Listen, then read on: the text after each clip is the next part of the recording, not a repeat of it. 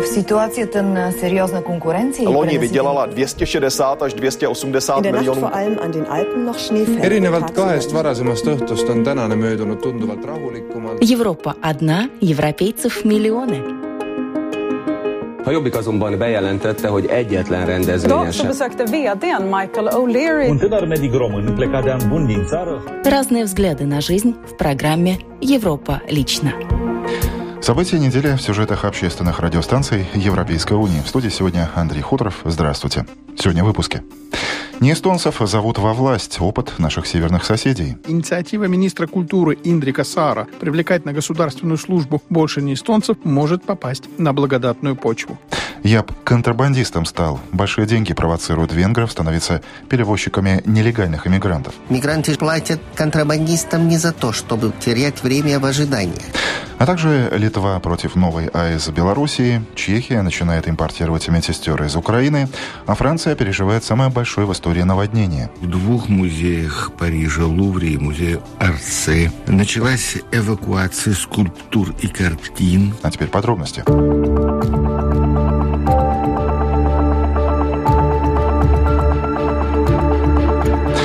Как Евросоюз защищает свои меньшинства? Поиск ответа на этот вопрос собрал в Таллине участников конференции, организованной фракцией Европарламента «Альянс либералов и демократов за Европу».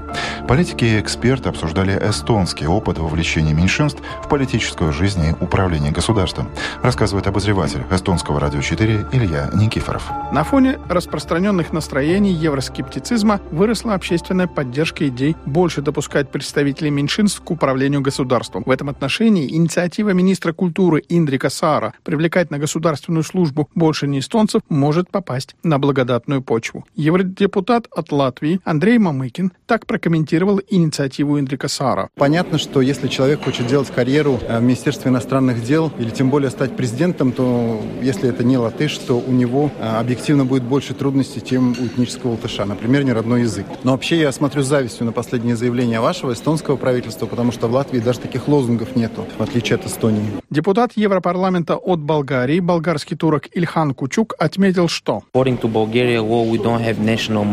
Согласно болгарскому законодательству, у нас нет национальных меньшинств. Языковые, религиозные и другие различные меньшинства, согласно Конституции, мы не определяем как национальные меньшинства, просто как меньшинства. Наша ситуация наихудшая. Вы спрашиваете, как меньшинства вовлечены в политическую жизнь? Они вовлечены и на национальном уровне, и на европейском уровне, и также на местном уровне. Достаточно ли этого? Думаю, что недостаточно. Мы нуждаемся в более стратегическом подходе к решению проблем нарушения прав национальных меньшинств. Не разделять их, не сегрегировать, работать совместно во имя единой и неделимой Болгарии, а также и во имя сильной и единой Европы.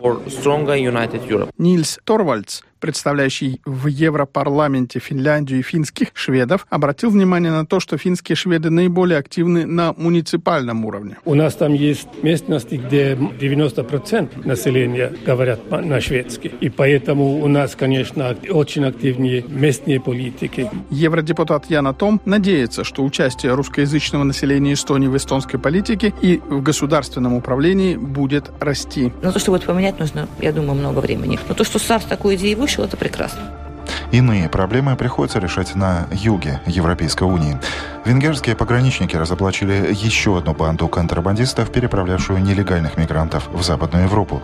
Большие деньги поставили дело на большой поток, ибо все больше мигрантов обращается к помощи контрабандистов. А значит, искушение заработать спровоцирует появление все новых преступных сообществ, считает корреспондент новостей венгерского телеканала М1 Мария Лашо.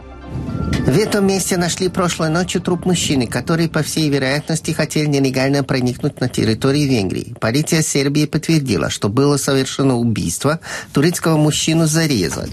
На транзитной зоне Рöska ситуация с каждым днем накаливается. Мигранты жалуются, что они платят контрабандистам не за то, чтобы терять время в ожиданиях. Мы заплатили большую сумму, чтобы попасть сюда, а ждем уже вторую неделю, непонятно почему, не можем идти дальше, говорит этот мигрант. Этот видеоматериал снят полицией. Несколько недель назад в результате работы венгерско-словацкой следственной группы была захвачена преступная банда из 19 человек. База этой преступной организации была в Словакии. Главарь был словак, а его помощники-афганцы из Будапешта обеспечивали функционирование банды, целью которой был нелегальный перевоз мигрантов на территории Венгрии по западно-балканскому маршруту, сказал начальник отдела полиции. Период с 1 января до конца мая венгерскими властями было задержано 13 746 нарушителей границы. Все они прибыли со стороны Сербии. Из Будапешта в Вильнюс. Чем выше становятся корпуса первой атомной электростанции в Беларуси, тем больше озабоченности вызывает она в соседней Литве. Островецкую АЭС от Вильнюса отделяет 50 километров и уже тысячи протестов и заявлений общественных организаций, политиков и министров в соседней Литве. Тему продолжит вильнюсский корреспондент Deutsche Welle Наталья Смирнова.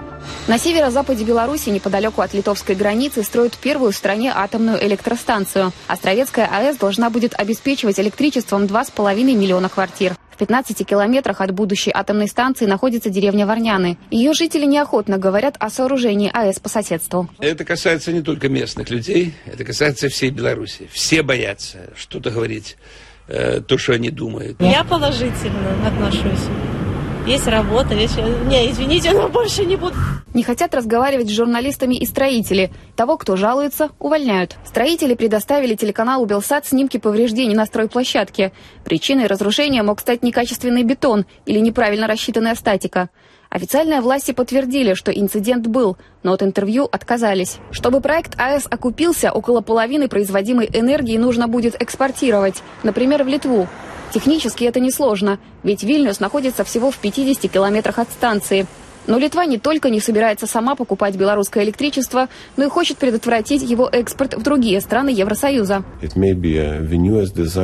Возможно, у этой АЭС новый дизайн, но этот тип реактора еще нигде не тестировался и нигде сейчас не эксплуатируется. Например, если где-то в мире строится АЭС, у нее есть защита на случай падения самолета на реактор. В Беларуси такого нет.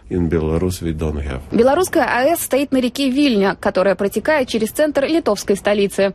В Литве опасаются, что загрязненные радионуклидами воды могут попасть в реку. Между тем, литовское правительство планирует закрывать угольные и газотурбинные электростанции и вместо этого построить собственную атомную станцию в сотрудничестве с японской компанией Toshiba. А тем временем новая белорусская АЭС готова уже на 40%. Первый блок должен быть введен в эксплуатацию уже в 2018 году.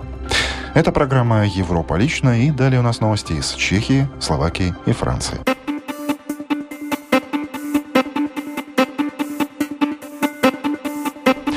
Главную проблему чешской медицины помогут решить украинцы. Речь идет о прогрессирующей нехватке медиков.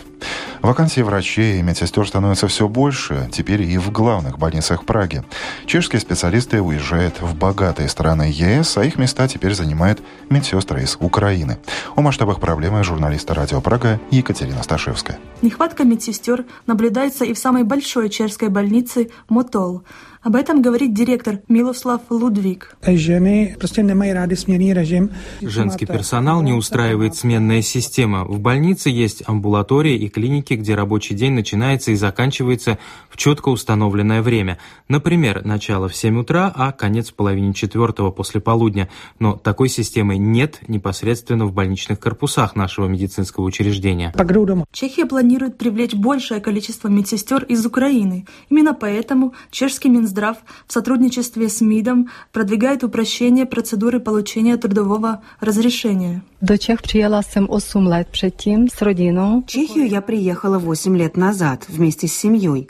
Первое время я работала на фабрике, но мне там не нравилось, поскольку по специальности я медсестра и всегда хотела работать именно в этой сфере. А пожалуйста, не хотела делать в тем обору. Как заявила заместитель министра здравоохранения Ленка Тескарноштова, Минздрав чешского государства собирается упростить систему получения медсестрами образования. Прежде всего, мы планируем сократить срок обучения медсестер с 4 на 3 года. Кроме того, мы хотим открыть новую специальность, так называемая «сестра-практик», у которой появятся дополнительные компетенции. Предоставлять профессиональную медицинскую помощь она сможет уже без надзора со стороны вышестоящих коллег.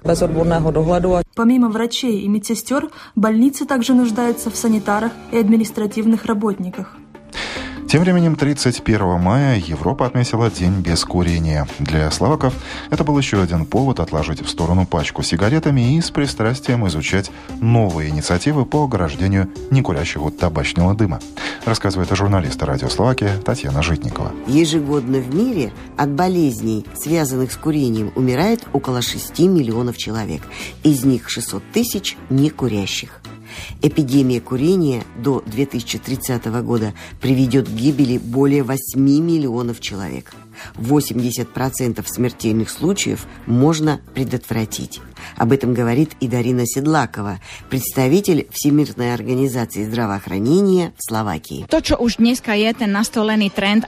Словацкой республике действуют строгие законы о запрете курения в общественных местах, в школах и на работе.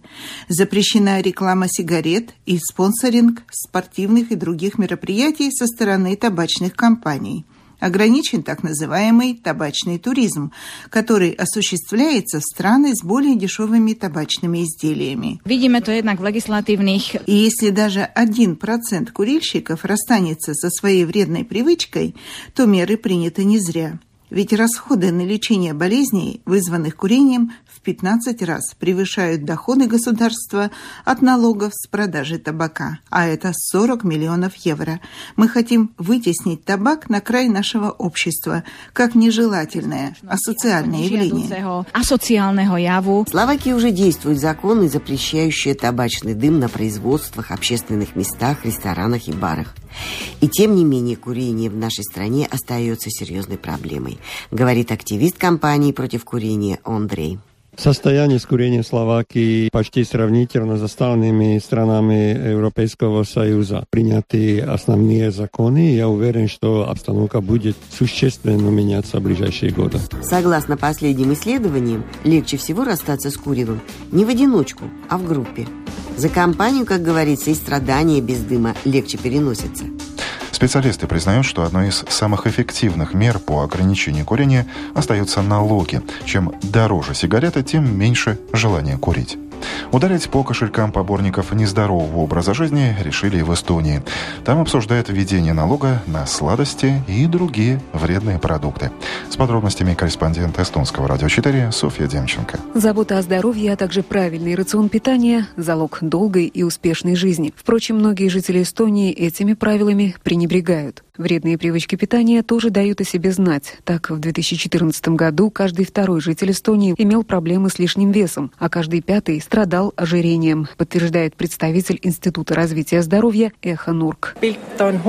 Картина даже хуже, чем мы надеялись. Если брать во внимание все сладости, шоколад, газировку, молочные десерты и кондитерские изделия, то дети в возрасте до 5 лет потребляют в среднем около 10 порций в день при рекомендованной норме в 2 порции, то есть превышение пятикратное. Это невероятно много. По словам специалиста, проблема носит глобальный характер. Причина – малоподвижный образ жизни, ставший нормой в эпоху цифровых технологий, а также широкий выбор и агрессивная реклама сладостей и другой малополезной еды. Министр здравоохранения и труда Евгения Синовский, удостоившийся за активную антиалкогольную кампанию почетного титула «Друг здоровья», уже обдумывает план дальнейших действий по борьбе с лишним весом у населения. Во-первых, это повышение активности людей, чтобы люди больше двигались, со следующего года мы будем пилотировать вместе с Министерством образования новую программу движения в школах для того, чтобы активизировать учеников, чтобы они с утра до вечера не сидели за партой. Что касается питания, то больше информированности людей о составе разных продуктов, чтобы люди понимали, какие продукты на прилавке более или менее вредят здоровью. И обсуждаем и анализируем также возможности дополнительных налогов на продукты, которые чрезмерно содержат сахар, например.